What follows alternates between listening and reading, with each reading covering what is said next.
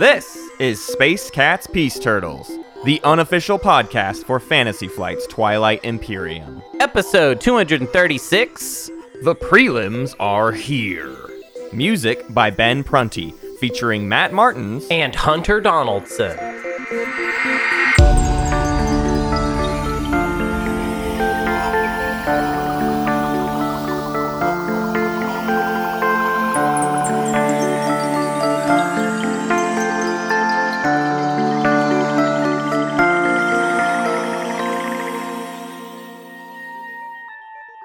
Boy, okay. All right. So Hunter, what was the what was the the, the, the final total of people in this tournament was 616. 616 people. players. Yeah. But boy howdy, let me tell you the number of people I have interacted with has far exceeded that in terms of all right, so here's how it's worked. We've got th- this coming weekend is the end of the qualifiers. There are three games remaining 78, 79, and game 80 are this weekend, which means there were 480 qualifying players. Yeah. Uh, there is a n- not insignificant number of those players that never responded to any. they signed up and Yeah. disappeared from the face of the earth. This is not shade towards those players, but hey, if you signed up for the tournament and you're listening to this episode and you're like, oh yeah, wait, did I sign up for that tournament?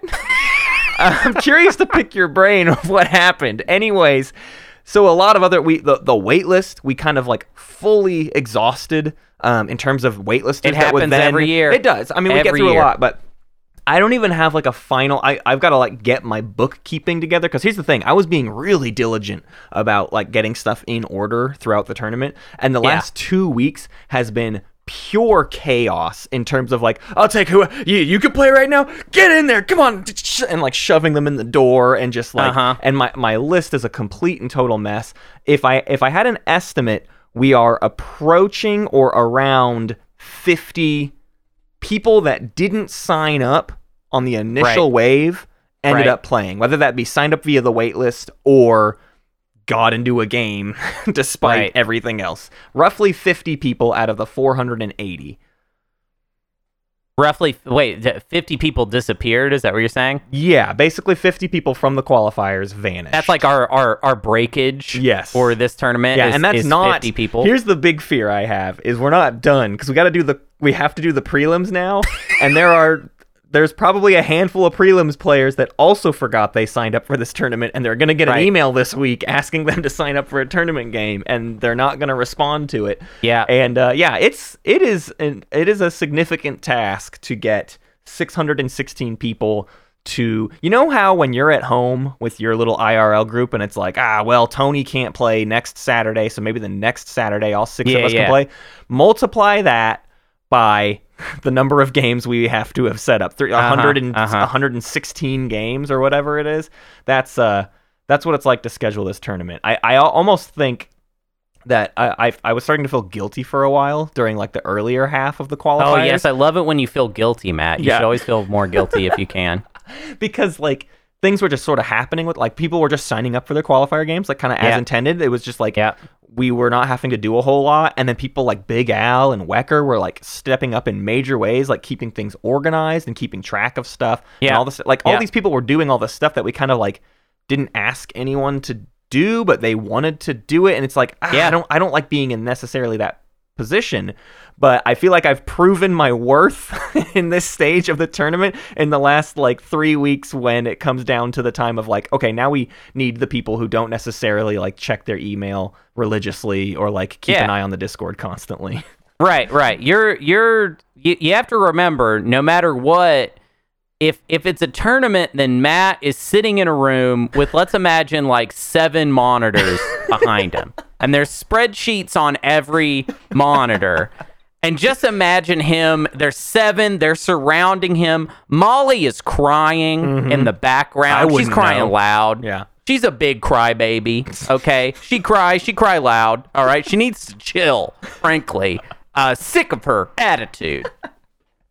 Ugh, get me so mad. Uh, So seven monitors, spreadsheets on all of them, and Matt is just like his eyes are darting between each monitor in rapid succession, and his head, his brain, his cranium, there's a giant vein. He's having to head desk just to stay awake. Just to press Because the of- space bar, you know? just to press the space. He has a giant space bar. He's head desking over and over to smack the giant space bar. Molly's crying in the other room. We got seven monitors, spreadsheets on all of them. This is what Matt does. Yeah. Okay. In for a us constant all. panic.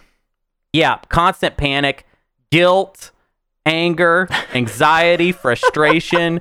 Seven monitors, spreadsheets on Thank all you, of them. Head desking the space bar. Molly's crying, anxiety, anger. You know. This is like a this is like a almost an Emo Philips bit or something. anyway. Um, but hey, you know what? I want to I, I want to say thank you to uh, the community Yeah. as always. Uh, but I really want to thank the community because it feels like this year um, it will it it's going to be a marathon, and I feel like the community did a lot in this first leg For sure. and I really appreciate it. Not that uh, not that anybody's going anywhere. Uh, Yeah. Still, de- definitely going to be hanging out with the community for the rest of the tournament as well. But now it's time for me and you to mix it up and get in there. yeah. Yeah. Um, in a way that oh man, I'm not ready for the coming weekends. Yeah. Well, schedule. I, I I look at people like uh, Big Al and um, Duval and and the folks that have been um, really breaking their backs uh, streaming games and trying to catch every single game and and it's left me uh, feeling ready to take on the challenge of the prelims because they earned it right they earned Yeah. the break that we need to come in and step in and it's our turn now basically Yeah, that's true. Uh, so many. We have such a good cast now of people for co-commentary. It's like completely exploded. Yeah. Uh, in a way that I that I really really like. So, question, Matt, because I don't know. Did every qualifier get streamed?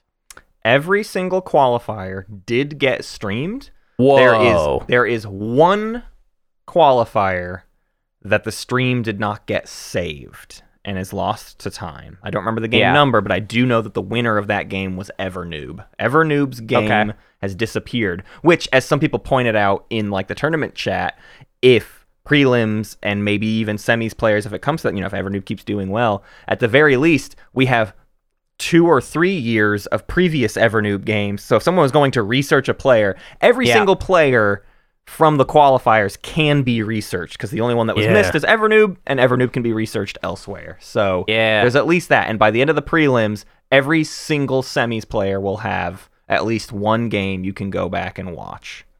Wow. I wonder what the likelihood is, uh, statistically speaking, that the winner of the tournament this year will be a qualifier. Yeah. Um, last year, there were no qualifiers that actually made it to the finals. Right. But the way it felt like the way it was structured, because the, the, odds were stacked against qualifiers. That's right. exactly. That's my point. Uh, a lot of the qualifiers, in fact, uh, I felt like had to play against each other in the prelims in a way that I thought was kind of weird. Right. Um, there were some some of the final games of the prelims last year were like like full of qualifiers, and then in the early parts of the prelims, There were none. you couldn't even have any qualifiers in it because that none of the qualifying games had happened yet. Yeah, so that was just kind of an interesting aspect of it. Um, really excited about the prelims. Uh, Matt, what do we got going on this weekend as far Yeah. as qualifiers go? Though? Well, so like I said, there's three games left, but the really big important one I wanted to talk about. I say important. I mean, all the qualifiers have been equally important, but in terms of a game you're gonna want to watch, dear listener, uh, I am going to stream the final game of the qualifiers, game number 80, and the reason I'm streaming it is because we have a build of the tabletop playground mod. Now, oh yeah, is is it up to the standards of current tabletop simulator? No. Let's remind Uh-uh. everyone the tabletop simulator mod took two years to get to the position that it currently is is in, and even then, like it's been a year since the new mod came out. There's been further developments to it since then. This stuff takes Yeah. time. Yeah. Uh, but we have a playable version of the tabletop playground mod. I believe they're hoping to like have it completely publicly available soon. I don't have a date as of the time of this recording, but you might be able to go poke around on the TI4 online Discord server or on the Space Cats Discord server and ask about it. And who knows, by the time this episode is up, there may be more information, or by this weekend or something, there may be a public mod for everybody to get their hands on. Um, I know they've been doing some some more extensive testing here just in the last couple days, and yeah, we are going to play game 80 in Tabletop Playground. It'll be messier than normal, or we won't have all of the fancy new bells and whistles that we have, uh, like the stream overlay.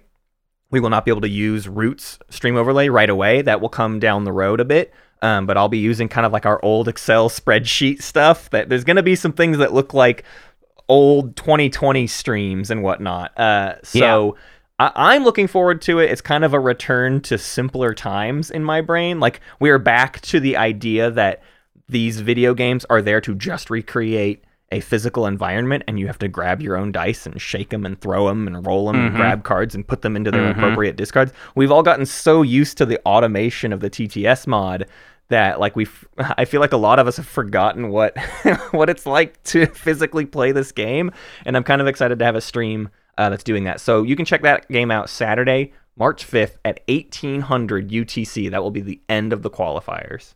Awesome.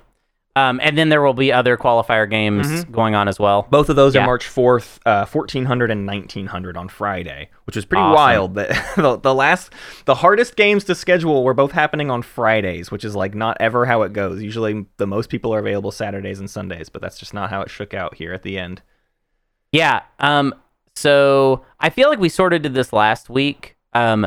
But I just wanted to real quick before we talk about the future, before we talk about the prelims, just say a few more um, things about the qualifiers in Yeah. terms of exciting developments for the uh, player stats page Yeah. and the future invitational. Um, I just want to I want to call out some players that have won but have like kind of ongoing storylines, I would say, and Yeah. ongoing points from past tournaments. Obviously, we already talked about Evernoob. It's exciting to see uh, Evernoob win again. Uh, Evernoob always does really well in the tournament. Yeah. and then he disappears from the community for a year and comes Yeah. back and wins a tournament game. Evernoob always shows up, wins a tournament game. I'm really there's some people I'm really excited about that I may have mentioned last week. I don't even know, but I just want to say, um, really excited to see uh, Dadak is in again. Yeah. uh, making it through. Uh, Fugas, right? Is that correct? Yeah. Um, is a past player that was either a qualifier or has definitely like won a game in the past. Mhm. Um, Deshuga is back. Really excited about that. Uh, Carnal is a prominent player in our um, Patreon, so Yeah. very excited to see Carnal again. Uh, Kool Aid made it through the qualifiers and was a finalist last year. That is super cool. Um, of course, the most famous Twilight Imperium player of all time, Magi, uh, made it through the qualifier playing as Yin. Uh, hilarious. Uh, Benanuel uh, was a past uh, qualifier. Burner Burner won Uh, a was a qualifying qualifier game last- last. Yep. Yep. Uh, Eleven Spoons is back. Really excited uh, to see Eleven Spoons win again. Alice is back as a player that was in the semifinals last year and also had uh, was good enough to make it into the Invitational as well. Yep. So be prepared for more Alice. Really excited about that. Um, is there anybody else? Oh, Monte Cristo or Monte Crisco, I should say, Mon- not Monte Yeah. Cristo. Um, Brassbird, prominent member uh, in the Patreon. Almost forgot about James K. Polk as well. Yep. That's another player who was in the semifinals. Hey, it's a long list. There's a lot Yeah. of names on it. I, I'm just throwing out names for. I know this is mostly for these people, but I just want to. I just want all these people to know, like, Yeah. I see you. Yeah, yeah. You know, and I'm excited about. There's a lot of there's a lot of prominent folks that have uh, have been knocked out too. I mean, a lot of finalists: Yep. Janor, Schroeder, Andra. Lots of folks Mhm. already on the cutting room floor.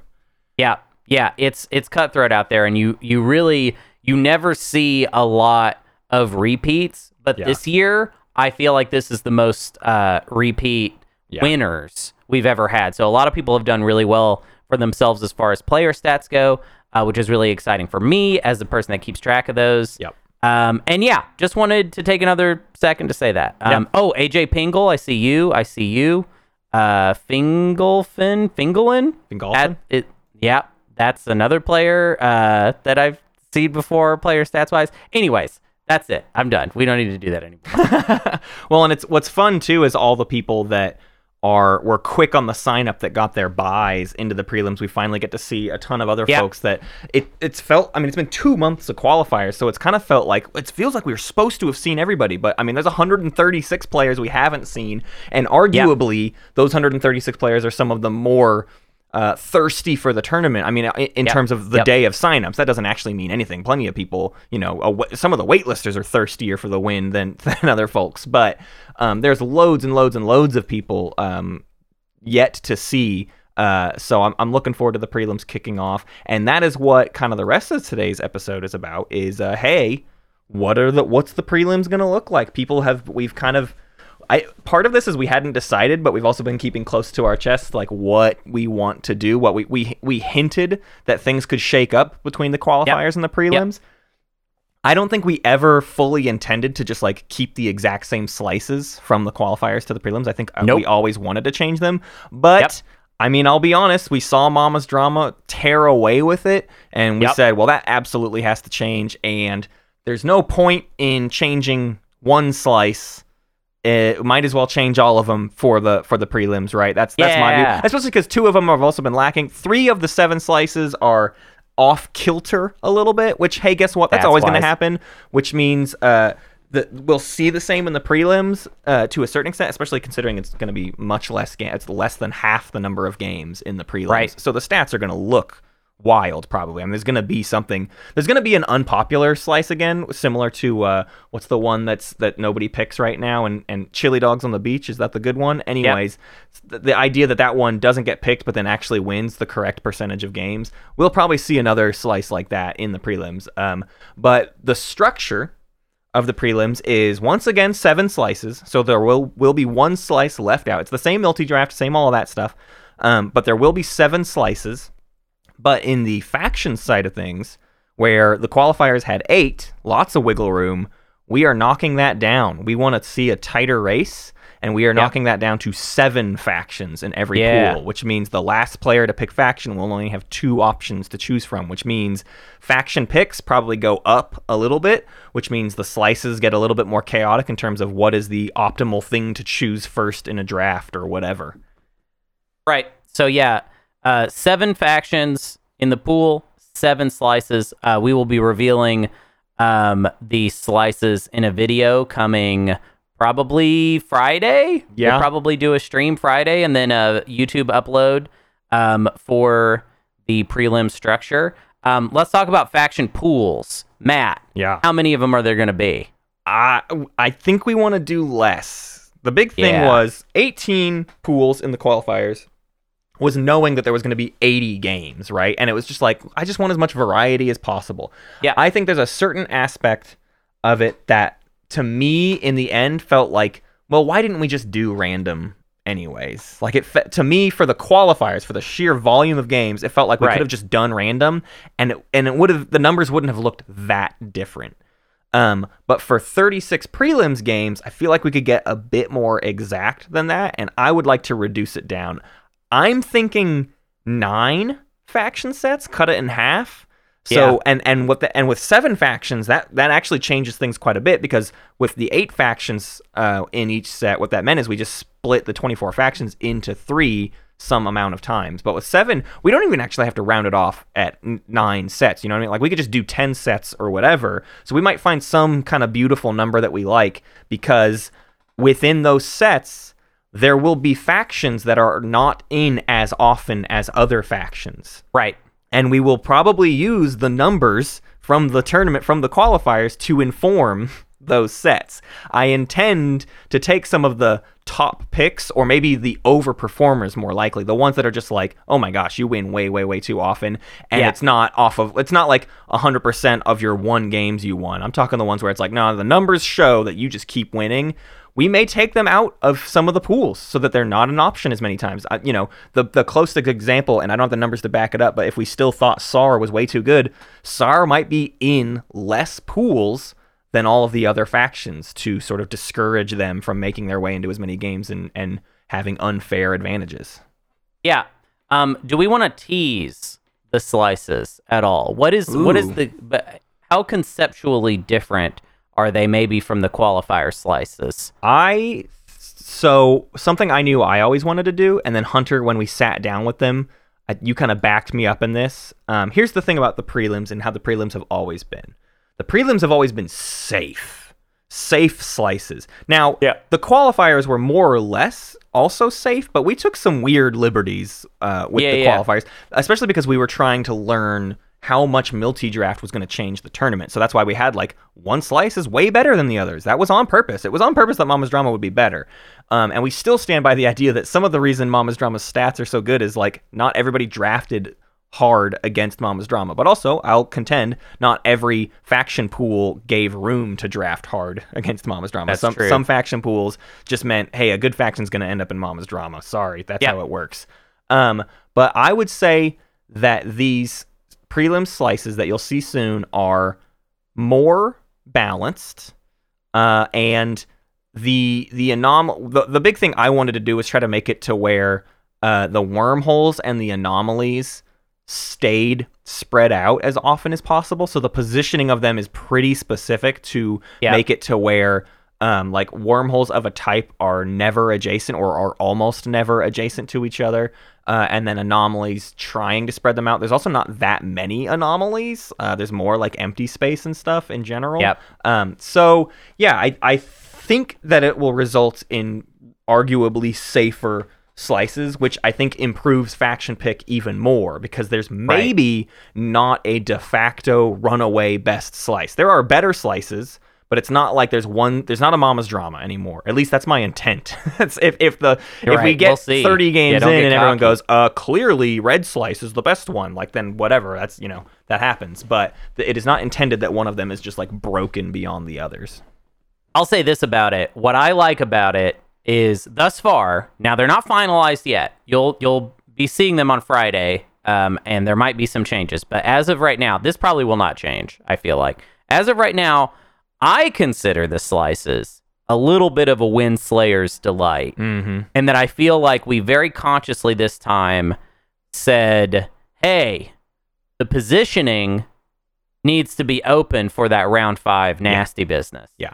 So hopefully, you know, those of you that live for the drama, that are here for those post game heated conversations, Yeah. I hope these slices provide you with uh, that that that sweet, sweet wine making that you desire. Yeah. Because a lot of the slices have, I would say, wormholes in spots where it's like, okay, that's gonna be important at Yeah. the end of this round. Right. Um, and not a, as Matt said, not a lot of anomalies in general uh, in these slices.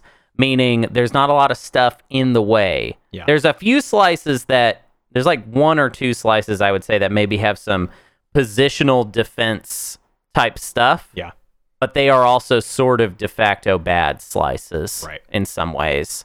Um, so there you go. It feels like the the rich slices are wide open, and the poorer slices have a little bit of coverage. Yeah. I would say Yeah. Right now, anyways. Right. Yeah. We'll we'll see how it shakes out. We're kind of still tweaking them maybe a little bit here and there. And uh, the other thing that's been fun to learn Mm-hmm. about building multi draft slices, like when you try to pre bake them, is the idea that certain slices are inherent. Like, okay, I can't guarantee that blue slice will always end up next to orange slice, right? Right. how- there, there's no use in like debating that relationship.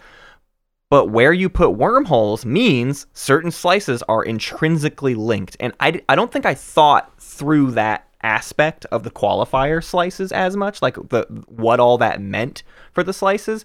And we tried I tried to put more consideration into that idea in these Yeah. prelim slices. So the wormholes, it's like, well, we know that this one leads to this area. So like, oh, this bad this this mediocre slice at least has the beta that leads to the other side of the beta where there's some pretty good stuff on the other side. Stuff like that happens in in these Yeah. slices. Yeah. Yeah, so I'm really excited for you to see them. Um, I think you're going to be pretty pleased with them. Uh, we haven't named them yet because they're not finalized yet, so we will have to figure out names for these. Don't worry, names will be dumb, um, real dumb, real real dumb. It's so hard now naming slices because so often we just say the name of a slice that we've already done. Yeah, Like, right. turns out there's only so many ways to name these puppies. And be thematic or whatever. yeah, yeah. So like in general, I would say expect the names to get weirder the longer the tournament goes. Like by the time we get to tournament ten, Yeah. I don't even know what we're gonna be Glorp, calling this. and thing. this one is Bork, and this one is Klurb.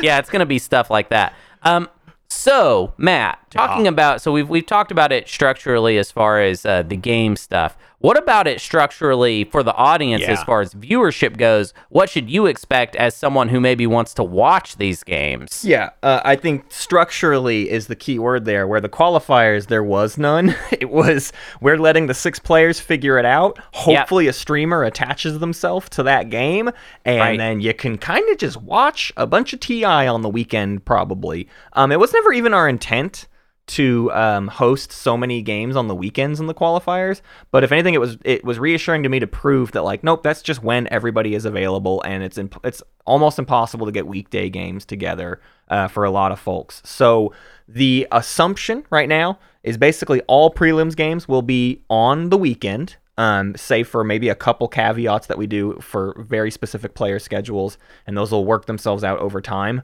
But similar to last year, uh, we're essentially thinking Friday, Saturday, Sunday, one game each day. The goal is for streams to never overlap.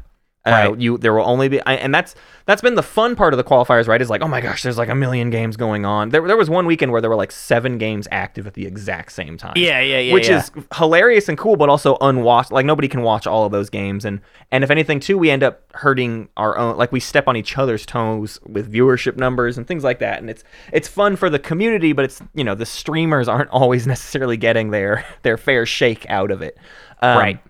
so the expectation is three per weekend, starting uh, ASAP, buddy. Hey, right away. Your uh, prelims players keep an eye on your email inbox. Well, you yeah, should be can we- getting a scheduling player. Matt, like- can we go ahead and commit to Yeah. uh, the first weekend? So here, here you go. The first weekend of the prelims will be March 11th, 12th, and 13th. Yep.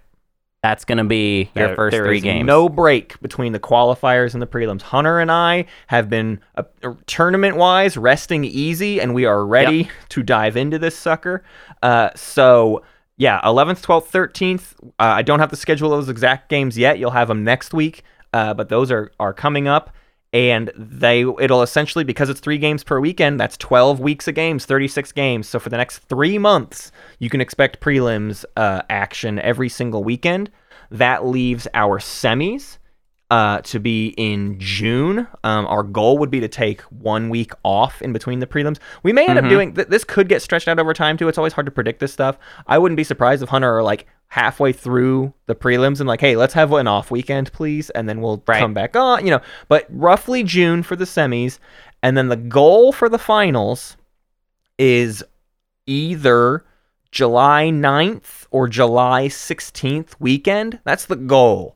I could see worlds where that gets pushed, but we're trying to do better this year communicating uh, the idea of what weekend this stuff could be so that all players going into the semis kind of know what the expectation is of what date the finals are so that we don't have to have like a horrible like last year we unfortunately had to put off the finals for like three weeks and that kind of that's a big momentum killer for the very Right. end of these the of the end of the tournament so we're hoping to avoid that this year so we're looking ideally it would be july 9th i could see any number of delays happening throughout the prelims and semis that cause that to be a july 16th uh, finals Yeah, yeah. I am. Oh, wow. It's so much to think about. I cannot believe that we're on the precipice of step two of our like six month process Yep. of doing this tournament.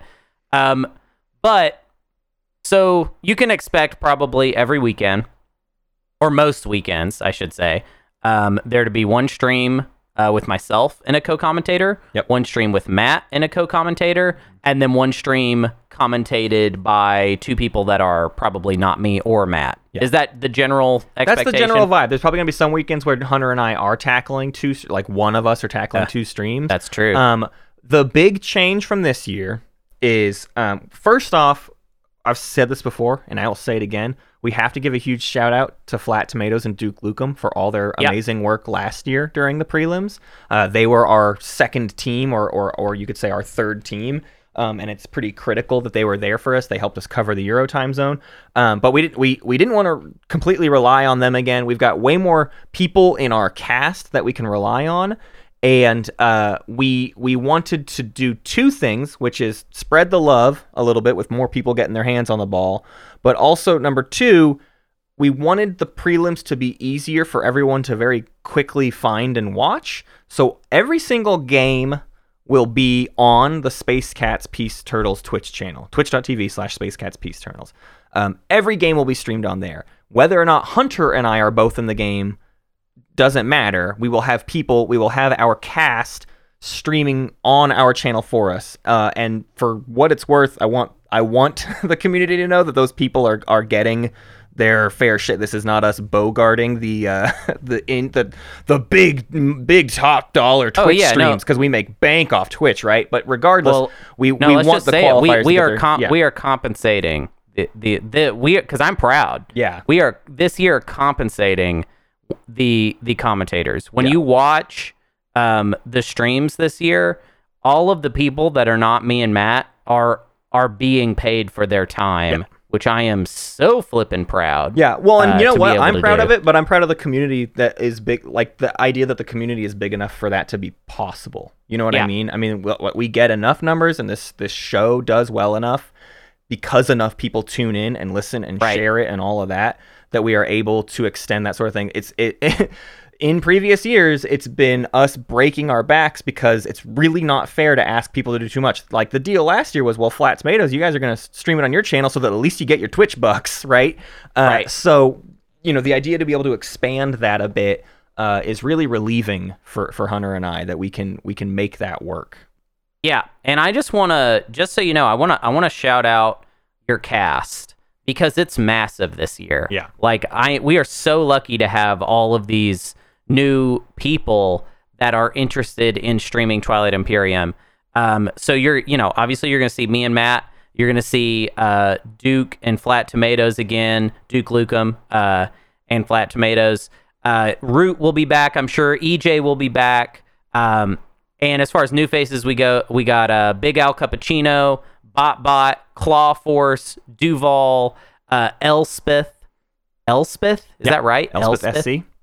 Um, Jasper, Matt Jackson, Miles will be back. Miles is a a, a workhorse of uh, commentary and streaming. Quantum Octopus. We've got Stads back again. The Dream Team, me and Stads, everybody's favorite duo. Um, in in Space Cats Peace Turtles. Um, Vision S will be back. Wecker will be commentating. Um, we'll also probably get Absol uh, in there at some point. I yeah, bet if, if, Patience if you will. didn't if you didn't hear names on that list, like shout them out. It's not that we are trying to exclude really anybody. No, if you if you had nah. this is the call out too. If you watched a stream that had a streamer or a co-commentator that you were like, they're knocking it out of the park. They're awesome. Shout it out. Tell us. I, I would love to Yeah. see that in this week's errata of like more people you want to see doing this stuff uh, because we want to include more people. We just pulled from the list that we could easily see like they put in a ton of work. They definitely deserve to get something, and they also did a great job. But that is not um to say people that aren't on that list didn't do a great job. We just we there were some Totally. people that stood out, and those are who we first put on the list. There are more people to get added to that list. Of course, of course. Um, like I like I was about to say there, I guarantee you that patience will knock down the door at some point and be like, "I gotta, t- I gotta commentate. Let me commentate. I want to talk. I want to talk. I want to talk about the game." Um, so that will probably happen. I don't know.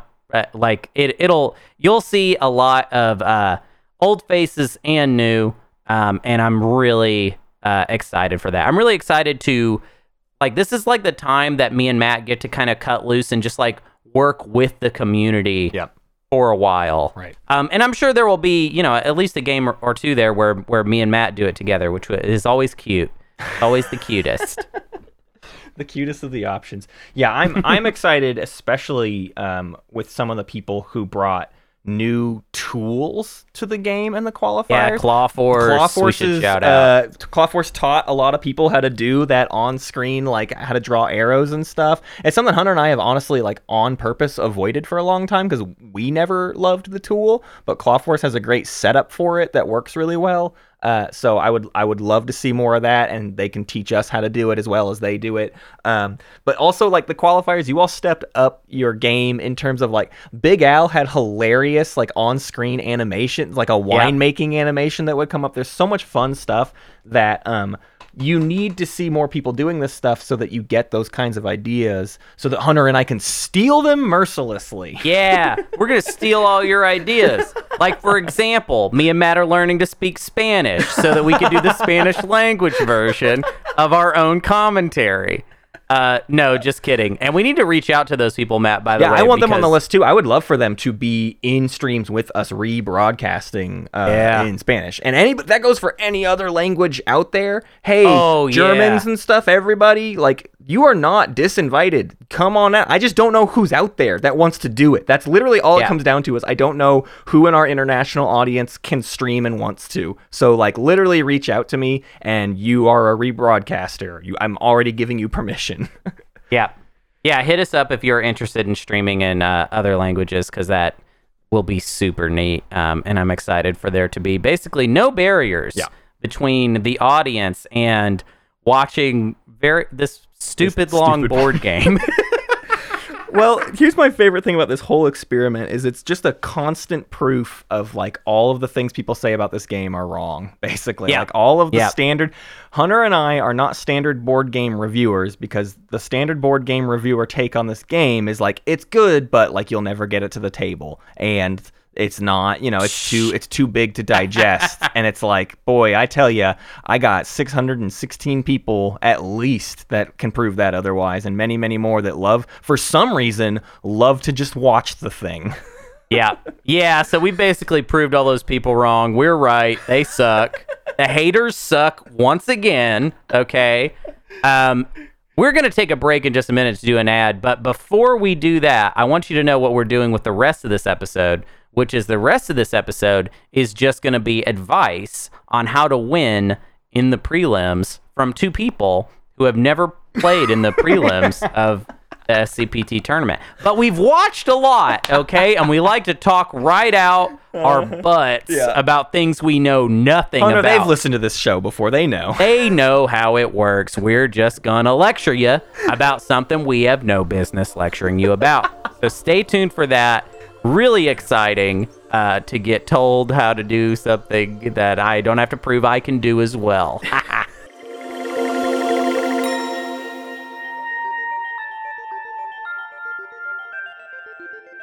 Welcome back. It's time to learn. Boy, you've been waiting for this advice your whole life, haven't Yeah. you? It's time to learn Yeah. how to win your prelims. My favorite thing about this segment idea is I feel like we need clarity. Hunter, how does this differ from how to just win a game of Twilight Imperium? What is the core piece that Yeah, separates yeah. how to win Twilight Imperium from how to win your prelims game? there are two major factors, Matt. Number one, everybody wants to win. Yes. Well, actually, no, wait, that's not That's true. That's not true. 80% of the players in the prelims are going to really want to win. There's 20% that play for they they play for the Chaos Lord. Yeah. Um and they they their chaos feeds the the Chaos Lord who's from an alternate dimension. Anyways, you got to ask Cages about the Chaos Lord. But um the Chaos Emeralds, I should say. Uh anyways, uh so most people are playing to win. Number 2, you don't know these people. Yeah. They are strangers to you. It's like a it's like you go into the TTS Discord and you get matched with a bunch of randos, except those randos want to win. yeah. So there's two things you can do. First of all, whenever you get uh whenever you find out who you're playing against, if there is a known, you could just throw your whole game away to make sure that they don't win and then you don't win either. Haha, just kidding. You don't need to do that. But you could do a little bit of research on anybody who's hot Yeah. in your game. Now, you might not have time to do that. Also, like, that's kind of overrated anyways. Yeah. Um, second of all, you can, you just got to be willing to adjust and feel out the other players at the table and get an understanding of like what kind of, uh, when it comes to deals, especially like what kind of deals they like to make, Yeah. what style of player they are. Are they very space risk? Are they talking a lot? Are they not talking a lot? Like, where is this player at? Yeah. um, and then calculate how you deal with that player based off assumptions that you can make about them starting at the very beginning of the game. Um, this is in one way that I think players that have been playing a long time and are kind of known are kind of um, disadvantaged a little bit because you can watch some players play a lot Yeah. and get a feel for who they are and sort of ha- already have an idea of who they are. Now, if you are one of those known players, I would say perhaps you should reinvent yourself Right.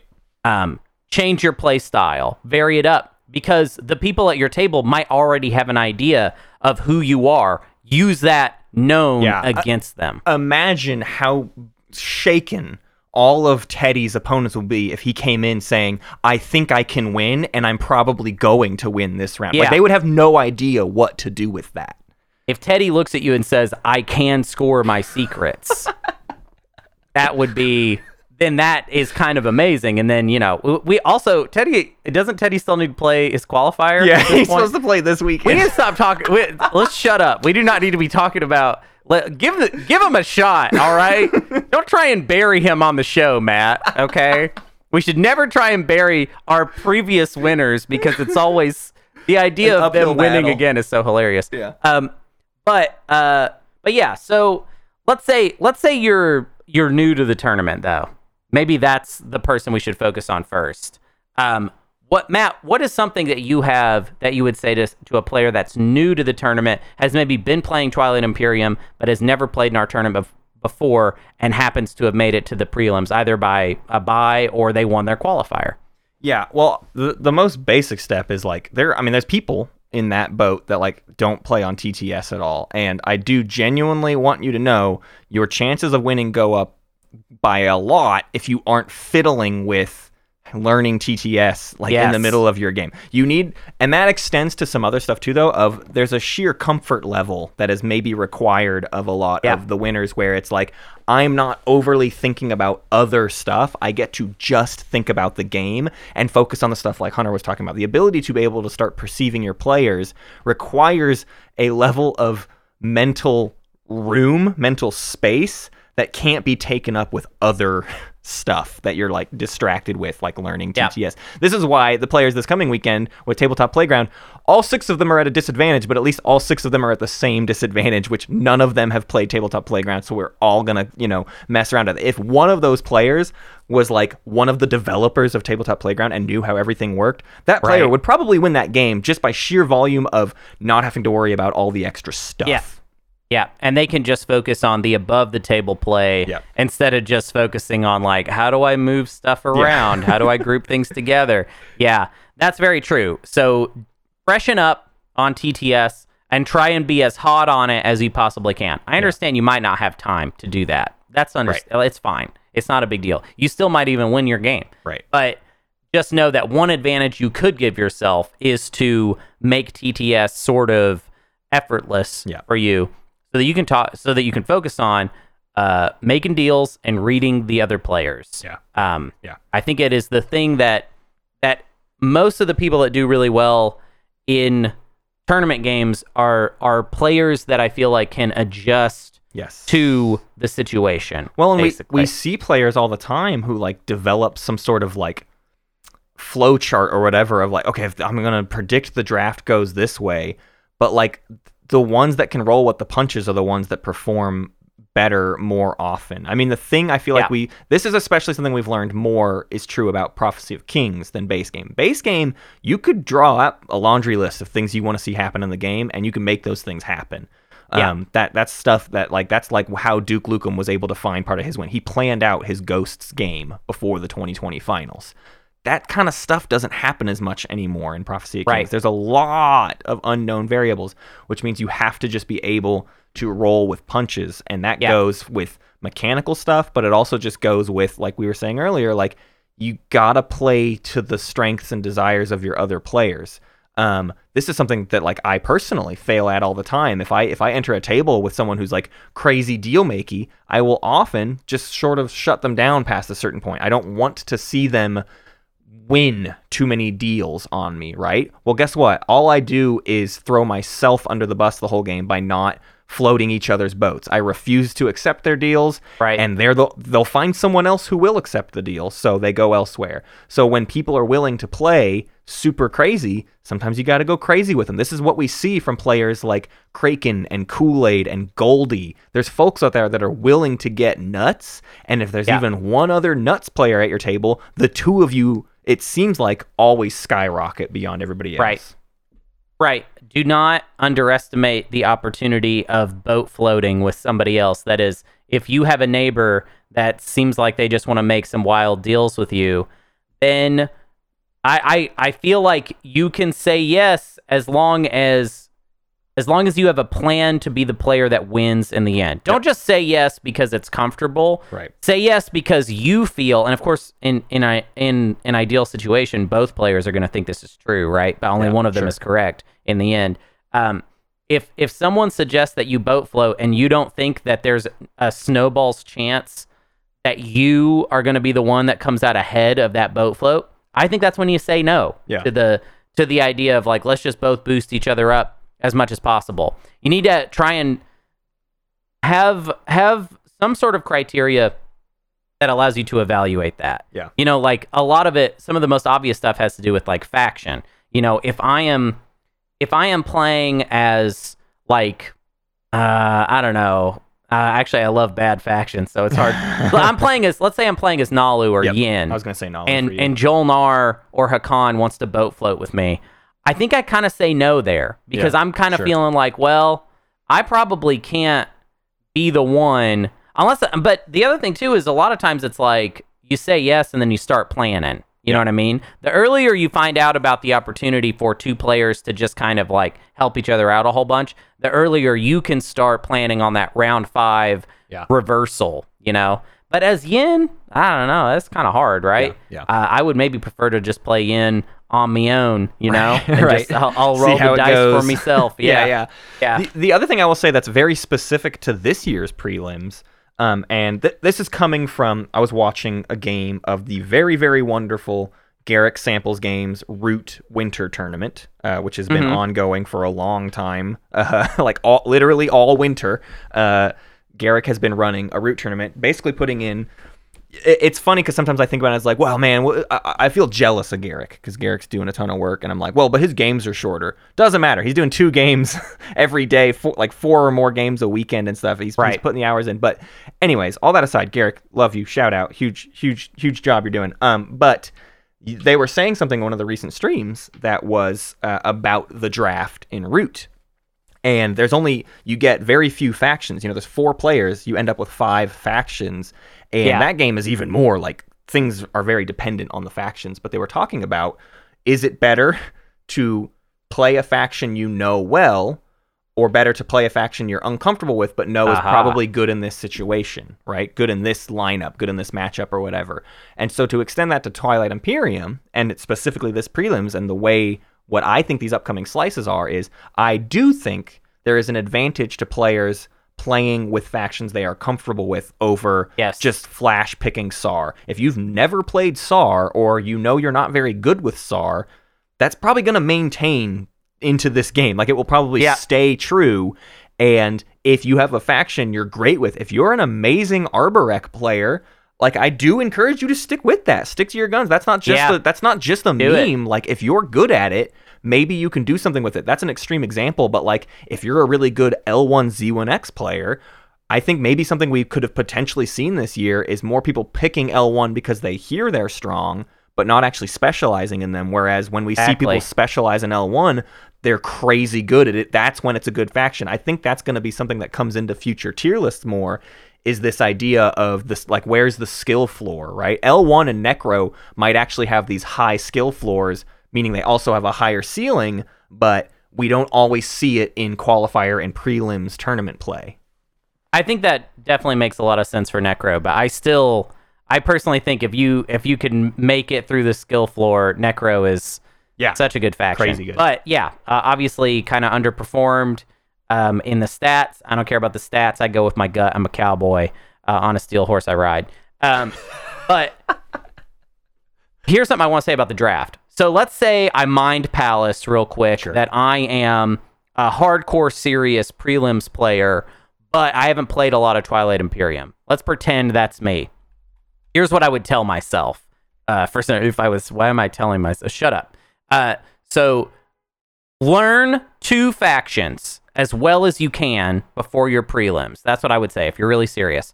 Learn one faction that the community, and I'm talking about the community, not Yeah. me and Matt. Sure. The community says this is one of the better factions, and then learn a faction that the community says is one of the lesser factions. Try and learn two. Because what I've noticed about the pools, and if the pools are going to be end up being balanced, it feels like the pools either skew towards the top factions Yep. or towards the bottom factions. And I also think, as far as a draft is concerned, it behooves you to know at least one in each side. Yeah. Because uh, depending on where you're going to be in drafting pick, which is like, you know, you're not going to know until the day of. But what I feel like can happen is you you come into a draft. Let's say you know, oh well, I'm I'm pretty good at this faction that the community thinks is good. Well, generally speaking, that means you're probably gonna have to draft faction 1st mm-hmm. If ever, if everybody else thinks that faction is good, then you are probably gonna have to draft it as early as you possibly can. Now, if you're last pick, then you probably just won't get them, right?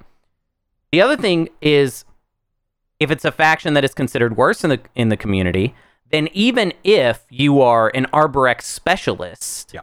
Then that means that you get to come into this draft and and it's not always going to work because for all you know, there is another Arborex specialist at your table, but you could maybe go slice first, Right. You know, and then and then worry about getting the faction second, or or even focus on speaker position before, because especially with Arborec, you kind of would like a really good speaker position uh, a lot of the time. Right. Uh, so that's my advice as far as the draft is concerned. Obviously, there's a lot of players that know how to play more than two factions, in which case, whatever. I mean, I I, I agree with Matt, and that I think that it's probably always better. And this is one of the things that in commentary.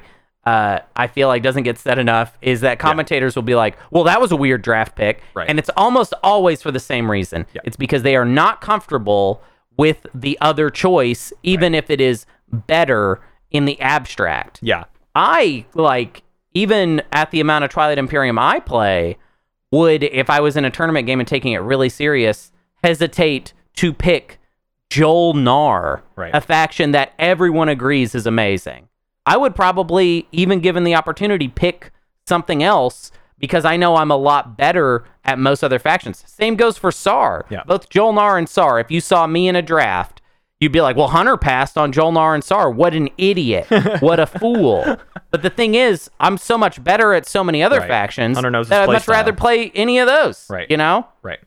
Well, and sometimes that comes down to literally. Sometimes it's not even just a comfort level. It's literally a playstyle thing too. Like Hunter is, you are good at um, kind of making deals happen where they maybe otherwise wouldn't have. Wh- where like if you're playing a great faction and no one wants to deal with you, like that kind of like throws throws some of your stuff out the window. You you don't play a solo game, right? Right. Whereas I feel like that is a bit like I like factions that have stuff that they can swindle but are always under the radar, always on people's radar, right? Because I just feel like I'm always on people's radar because I do bad, stupid moves that put myself too far in the the point order, even if I don't have a win lined up. I'm like at seven Yeah. and I have a target on my back or whatever. That's I'm so right, Matt. I've been meaning to say to you that you do bad, stupid moves. I was like wanting to say that. I just like wanted that on the on the record record. on the Yeah, well, I show. got it- I got it It's- for you. It's good that you said it, you Sure, know, because I was like, I had a note here on the script to say like, let Matt know he does bad, stupid moves. I love you, buddy. You're good at this game, and you gotta stop. I'm not letting you get away with saying that stuff anymore on the show. You're gonna get in trouble. I don't care if you leave this in or take it out. I know you got that editor power, but I, I don't care at all. You gotta stop saying stuff like that, or I'm gonna come over and I'm gonna smack you. I'm gonna smack you through the computer screen. By I threat of violence, I'll be nicer to myself. yeah, yeah. I will. I will slap you around if you keep dogging on yourself like that. All right, I'm done with it. Put your big boy pants on. All right, we got a lot of work to do. So uh, the other thing I was gonna say about the uh, the draft and like picking stuff that you know is sometimes like you just know that you're probably fine with any faction, but you know a slice is more to your play style.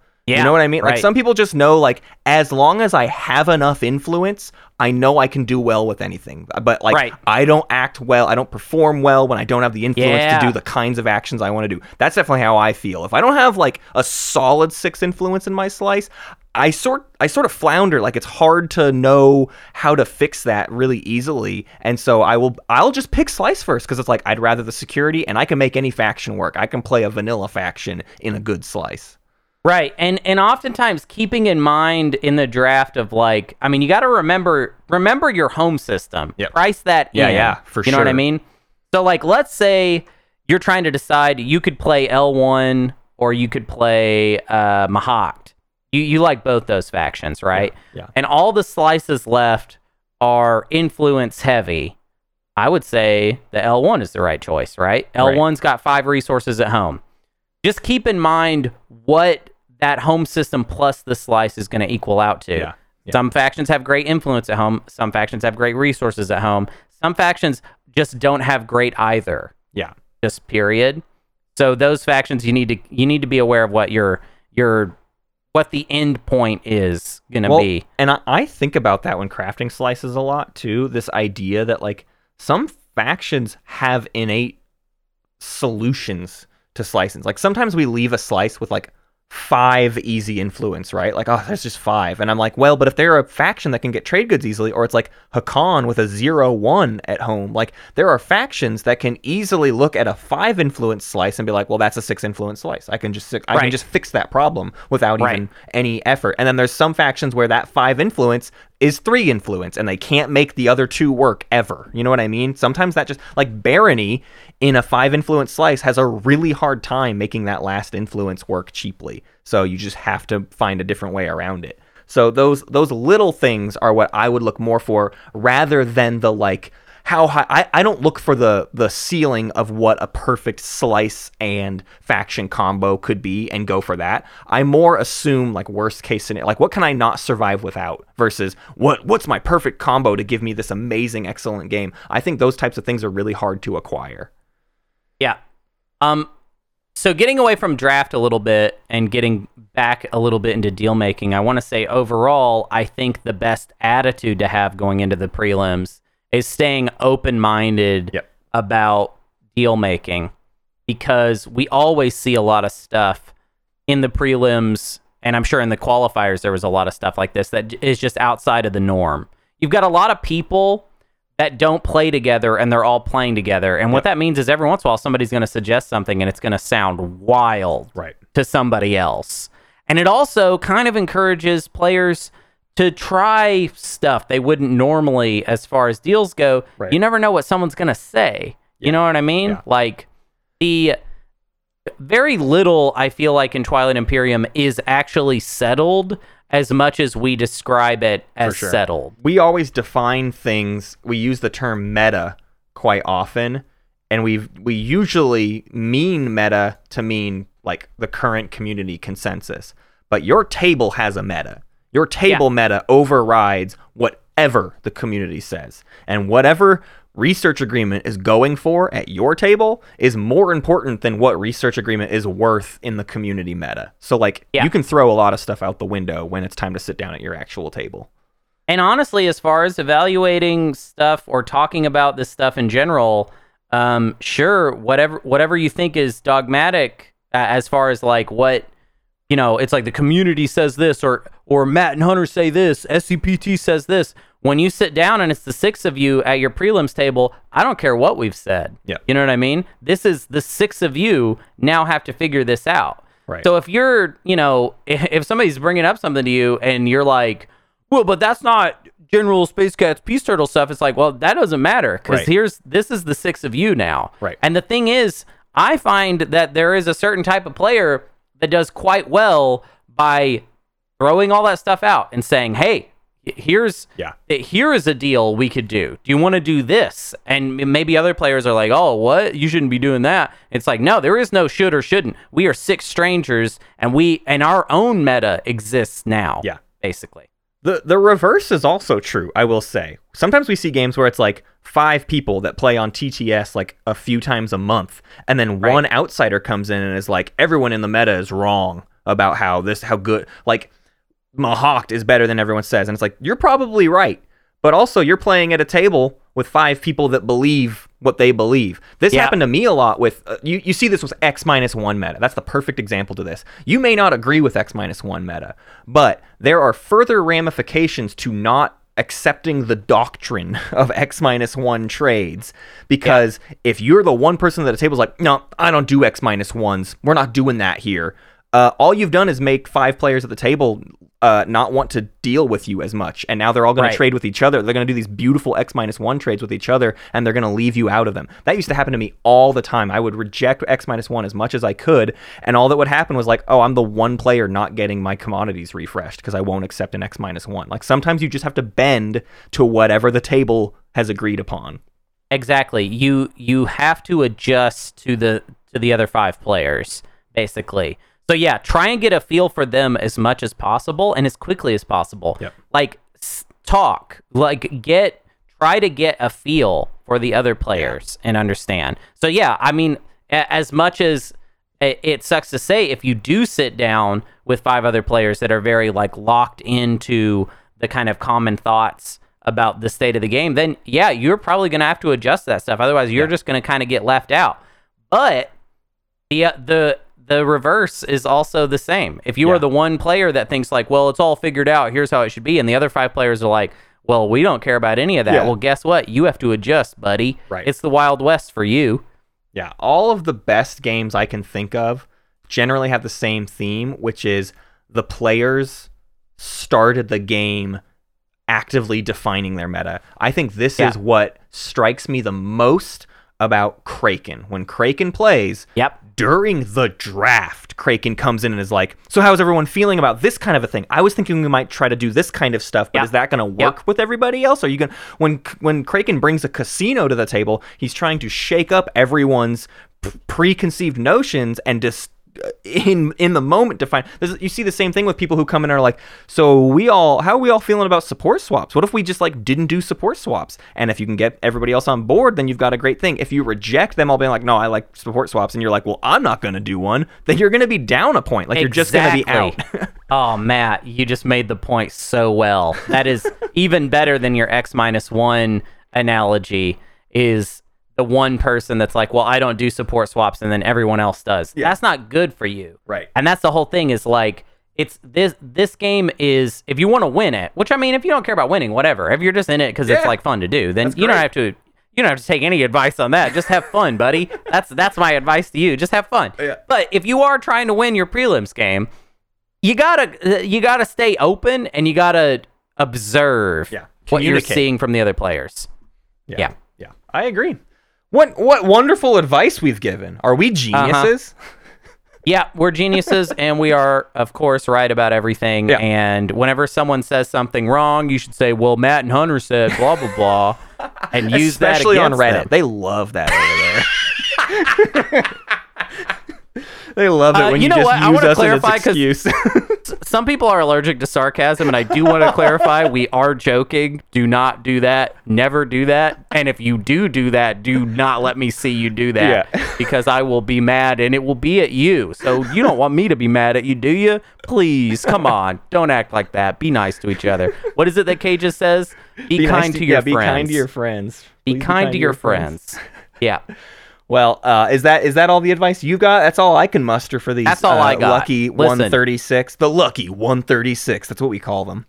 Also, actually, here here's another attitude point. Um, always remember that Twilight Imperium is, I would say, uh, one part skill, and then two parts uh, RNG, Yep. and then one part raw luck. Yeah. Which is that's almost like three parts luck. But there's a difference to me between RNG and like luck Yeah. to me. which I is would. You know what I would say. call that luck? No, I think raw luck is creativity. Yeah. Okay. so it's like it's it's like there does exist skill in Yeah. Twilight Imp- Imperium. Th- It's we can prove it mathematically. I can prove it to you Mm-hmm. that there are players that can win repeatedly in Twilight Imperium. However, it's also a wild game, and this is a single elimination tournament. Yep. If you lose, if you do poorly, it does not mean that you are a bad player Right. at all. In fact, let me give you uh, an exact example, and he might not appreciate me doing this, but I will also pay him a huge compliment. Micmac Moose in the first tournament Yeah. did not do very well. I think even by his own standards, he Right. did not do well. I don't remember. Um, I don't remember what the point total was at the end, but it wasn't good. It was not a good showing. Right. And now Micmac Moose is one of the top six Twilight Imperium players as far as our tournament is concerned. So like that's very good. Yes. All right. And if you just take the their uh, performance in the first tournament, you would not figure that about Micmac Moose. Right. Uh, but it is true. Right. So you shouldn't take it too seriously uh, as far as a loss or even a win. Actually, I'll say this: you should, if you win, pat yourself on the back. Good yeah. job. That's on, awesome. you. If you lose, not a big deal. It's all RNG anyways, and a bunch of winemaking. And there you go. That's there, That's the philosophy. The core tenet of. TI is when you win, you earned it, and when you didn't, the game was stupid.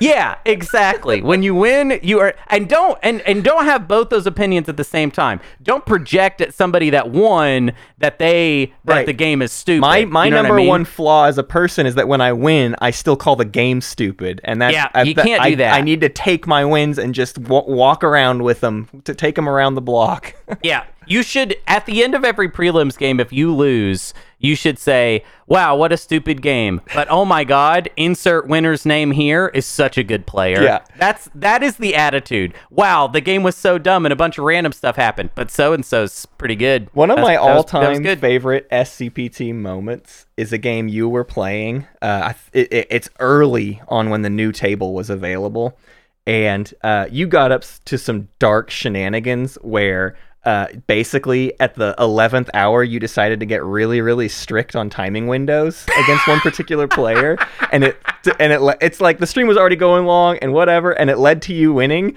And as you won the game, you go, ha ha ha, I win, and like you knew how nasty you had just Yeah. been. But Yeah. guess what? You get to take a victory lap. That's what the Yeah. trophy is for. Yeah, I remember this exact moment. I was playing as Nekro and I needed so so someone was invading a two planet system of mine and I need and I had parley and I needed to keep both planets.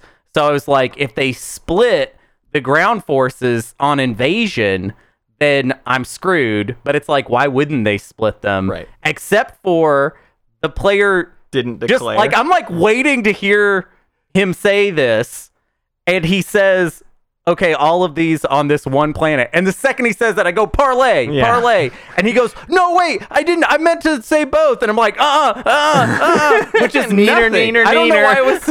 I literally am wagging my finger, being like, "You said one. You said one planet. That's what I needed you to say." that is so And- and- rude. and we just held to that, even though it didn't make any sense. And I got to win. Yeah. I got to win. You know, Oh, as far as. I'm concerned, that was uh, that it, s- moments like that. That's my payment for doing this job. You know, that's that's what I really care about. Is just little moments like that. Um, and I want to say to the person, I still remember exactly who that was. I don't necessarily. Well, I'll name them because it's not embarrassing on them. It was Topher. Yeah. And Topher, I still think about that moment all the time, buddy. You're what a what a chill, cool fellow you are that you do not that. hate my guts and think that I'm a shallow idiot um, based off of that. But hey, I won. I mean, I won. Hey, you you know, won. I'm- Come on. What I'm are a you, great what can you player. say? I'm- you should have remembered to good. split your infantry. you messed up, Topher. Like that's now my attitude. Yeah. Um, no, it was uh, it was as if you play uh, you know six hours of a casual game and all of a sudden you're like lay it, play it only Yeah. because I'll win. Right. Yeah, we've all been there. Hey, I want to thank our weird bears: Big Al Cappuccino, Squeamish Emu, Billy, Brassbird, Brian, Kalu, and Dark Jutsu Goondog, ignoring my PDA, PhD, Cardinal, Son of Leto, Alice, Emlashevsky, Sunfax, Absol, Ricky Bro, Duel, Rwise, and Fancy Zeeling. And I want to thank Mama's Lovely Larva, Patience is a Virtue, My Son is also named Bor, Anvalier, Sturmy Sturm, Boopoo, Nerf Zerg, Tautology is what it is, uh, Frank G, Gazkio, Rekka, Jadim Jedi, Nuclear Pasta, Privix, Rolo, Uncle Batty, and Teddy's Jam for you. Okay, Let's talk Galactic Council. It's a new month. We got a new poll. Here are your four options uh, very quickly. So, your first option, oh, what a popular option this was. It, it was our runner up last month. Um, By it like was, twenty percent. it, it, hey, no, it was a runner up. They love just it. driving this bit home They- despite they love me. it.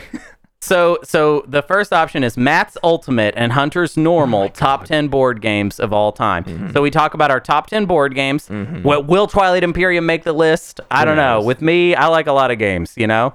Um, the second option is alternate setups for a future Space Cats Peace Turtles tournament mode. This is like a theory crafty uh, episode where we put our helmets on and we imagine a future tournament with a very different rule set just Yeah. for fun. Not even necessarily saying like, "Oh, Right. this is uh, an announcement or something." It's just whatever we can come up with. Right.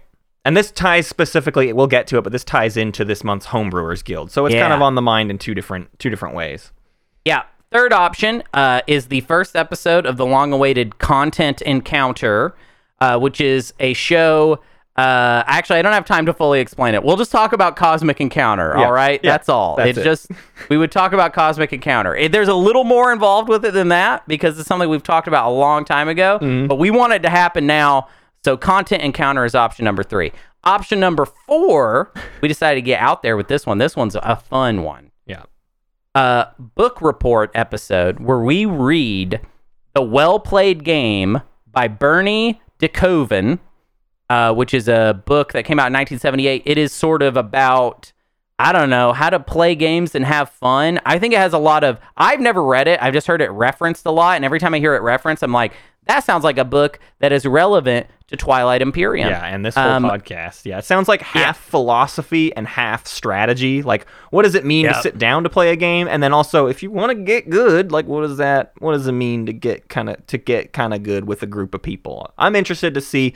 I, I assume uh, by the end of it, we'll be saying a lot more things like Big Al about sucking the marrow of a of a good Yep. game of Twilight Imperium. That's kind of my expectation. All right, and Homebrewers Guild. Matt, what do you got for us? yeah, us? so I want to. We, we're doing a lot of stuff with the Homebrewers Guild this year. Hunter just finished a game where it was just like we threw every 2021 component. It was too into much. the bag. It was too much. Yo, it was we, too much. we don't want to do more stuff like that. I want every month to kind of have like some sort of focus on like what we're actually working on. And sometimes months will borrow from previous months, but not always. I just want to shake things up. But the big thing I want to do is genuinely work on an idea for like a tournament mode. What does tournament mode even mean?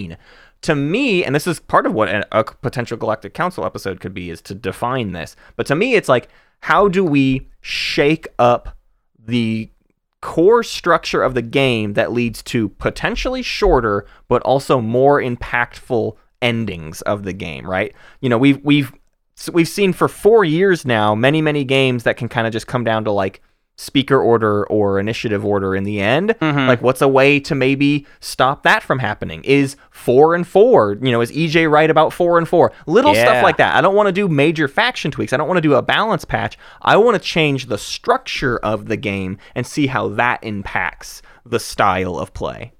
Yeah. So throw in just like components, ideas for like drafting. Yeah. Um, Different ways to lay out the objectives, alternate Yeah. rules. Uh, uh, Yeah. Like my my idea is this ninth strategy card that reveals more objectives throughout the game, and so trying to come up with what all should be incorporated into this ninth strategy card that plays Yeah. off everything else. Little stuff like that, and then we'll play a game with whatever we kind of decide is the best thing to try this go around. It probably will look mostly like a normal TI game, so it won't look like a wacky, stupid homebrewers guild game. It'll look like a almost like a tournament game because that's sort of the intent with this one. So that's that's my goal this month. Right. Um, I want to read the next part uh, because uh, normally I do Homebrewers Guild, so now I feel like I I want to I want to get to read a little more. Sure. Um, so you can you can rate us on your podcast app of choice, especially Apple Podcast slash iTunes, and now Spotify. You can rate us on Spotify. Um, you can check out our website uh, for our Patreon, our Twitter, our Discord, our merchandise, etc. All those things. All that, Um, and as far as maybe a gimmick for um like rating us would be to rate our show, but based off of your favorite Lacroix. Rate our show like you would rate Yeah. your favorite Lacroix flavor. right, Yeah. So just like five stars. I love pamplemousse. Right. You know, something like that. pamplemousse, he says. Pamplemousse. LaCroix Pamplemousse. Pamplemousse. That isn't that what it's called? Pamplemousse? Is it not called Pamplemousse? Is it? Am I wrong about Pamplemousse? I thought it was called LaCroix Pamplemousse. Pamplemousse. Hello, I'm Is it American. not called Pamplemousse? I don't know. Maybe What it is is. Maybe I'm stupid, and that's You don't great. know- That's even Wait. funnier. You're challenging me on pronunciation of a word, and you don't know? No, man. Of course not. I think it's called Pamplemousse. Okay. It, what else would- Pamplemousse is what Google says. Pamplemousse. You got to get more French. LaCroix. I don't know. I, I would I- like a little bit of I the sparkling water. it, all the right? pamplemousse. no, LaCroix. no. Pamplemousse. A little bubbly. All right. Thank you. Read the read the okay, you can send your this Imperium life stories Space Cats Peace Turtles at Gmail. I want to let you know that. Read the play of the week. All I'm right, done uh, with you. This one is from the calculating poet. uh, it is uh, the pamplemousse. It's uh, okay. it's round five as Arborec, and I think I'm about to go down as yet another good game for an Arborec, but still not enough to pull out the win. I'm holding leadership, sitting on nine points with a support swap, Mecatol point, five stage ones, and two secrets. Unfortunately, I'm holding an unscorable secret. Fuel the War Machine, three space dogs. Hey, ain't that how it always goes? And the two pointer, 11 non home systems, isn't even close to possible. The only silver lining is that due to an elect player law earlier, search warrant, the whole table knows my secret is unscorable, and with the two pointer out of reach, the heat moves away from me as they've decided to stall out at nine. Uh, they, they decide I will stall out at nine. My only shot is to draw a scoreable secret off of Imperial in round five. But the L1Z1X player to my right, holding the eight, has made it clear he's stalling as long as possible. Luckily, I have repeal law and decide to use it to dispose of the search warrant. The table debates sabotaging, but decides there's bigger targets. After all, they know the current secret, and my board state is pretty weak. I think I only controlled maybe four systems with a meager handful of ships in two. I begin racking my brain poten- of potentially scoreable secrets. Even the typically easy ones, like three adjacent to an anomaly or ships in six systems, are out of reach to me. I decide my best bet is to build a stack of infantry on a planet without a space dock, which also serves to get me more than eight production in one home system. So with my last tactic token, I move a carrier with infantry to a planet next to my home system and build, ending with a stack of six infantry and two mechs. My heart is in my chest as the rest of the round plays out and the rest of the table decides this will probably go to round six. Finally, L1Z1X plays Imperial. My hand shakes. I draw the secret, and yes, it's Occupy the Fringe. Have nine or more ground forces on a planet that mm-hmm. does not contain one of your space docks. Wait a minute. Nine? In my head, I could have sworn it was eight. I double check my planet, and crap. For no reason other than my own memory failure, I had only gotten eight ground forces onto the planet. As quickly as it had happened, my path had vanished. I begin resigning myself to not only losing, but being forced to sit through at least the start of another round. But then, my brain wanders to mitosis, mm-hmm. which until this mm-hmm. point, I'd only used to deploy mechs. At the start of the status phase, place one infantry from your reinforcements on any planet you control. I reread the timing several times and realize I can use it to put my ninth infantry on the planet. I do my best to keep a poker face, and the table continues to ignore me, prepping for a brutal round six. At the start of the status phase, I make a big show of doing mitosis right away before scoring, and then I reveal my secret for the win. I guess Wow. mitosis isn't such a bad ability after all. Wow. I love that. Wow. I love that. I love that so long ago on the show, I was like, I want to know about Arborec wins. Yeah. And it feels like I had to put that energy out. There was like a gap. It wasn't like I asked for it and immediately we just started getting flooded with them. Sure. By the way. Okay. I was right It can take for a more. long time. Okay. and now I've seen it many times. It's it's great. It's great. Maybe Arborec is actually good. And we don't you know, Who we don't yeah, they don't they don't need to be fixed at all because They're they're, just fine.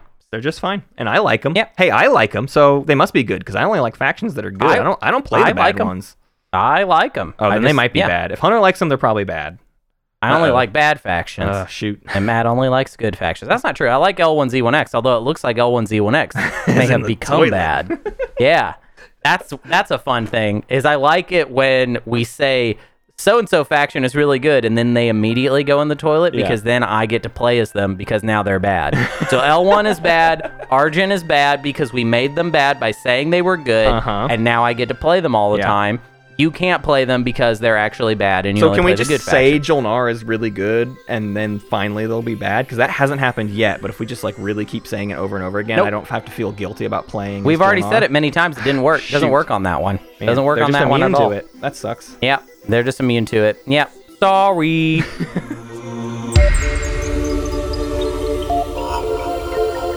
Thank you for listening to Space Cats Peace Turtles, and thanks to Ben Prunty for the use of his music. You can find more at benpruntymusic.com and benprunty.bandcamp.com. Pax Magnifica, Bellum Gloriosum.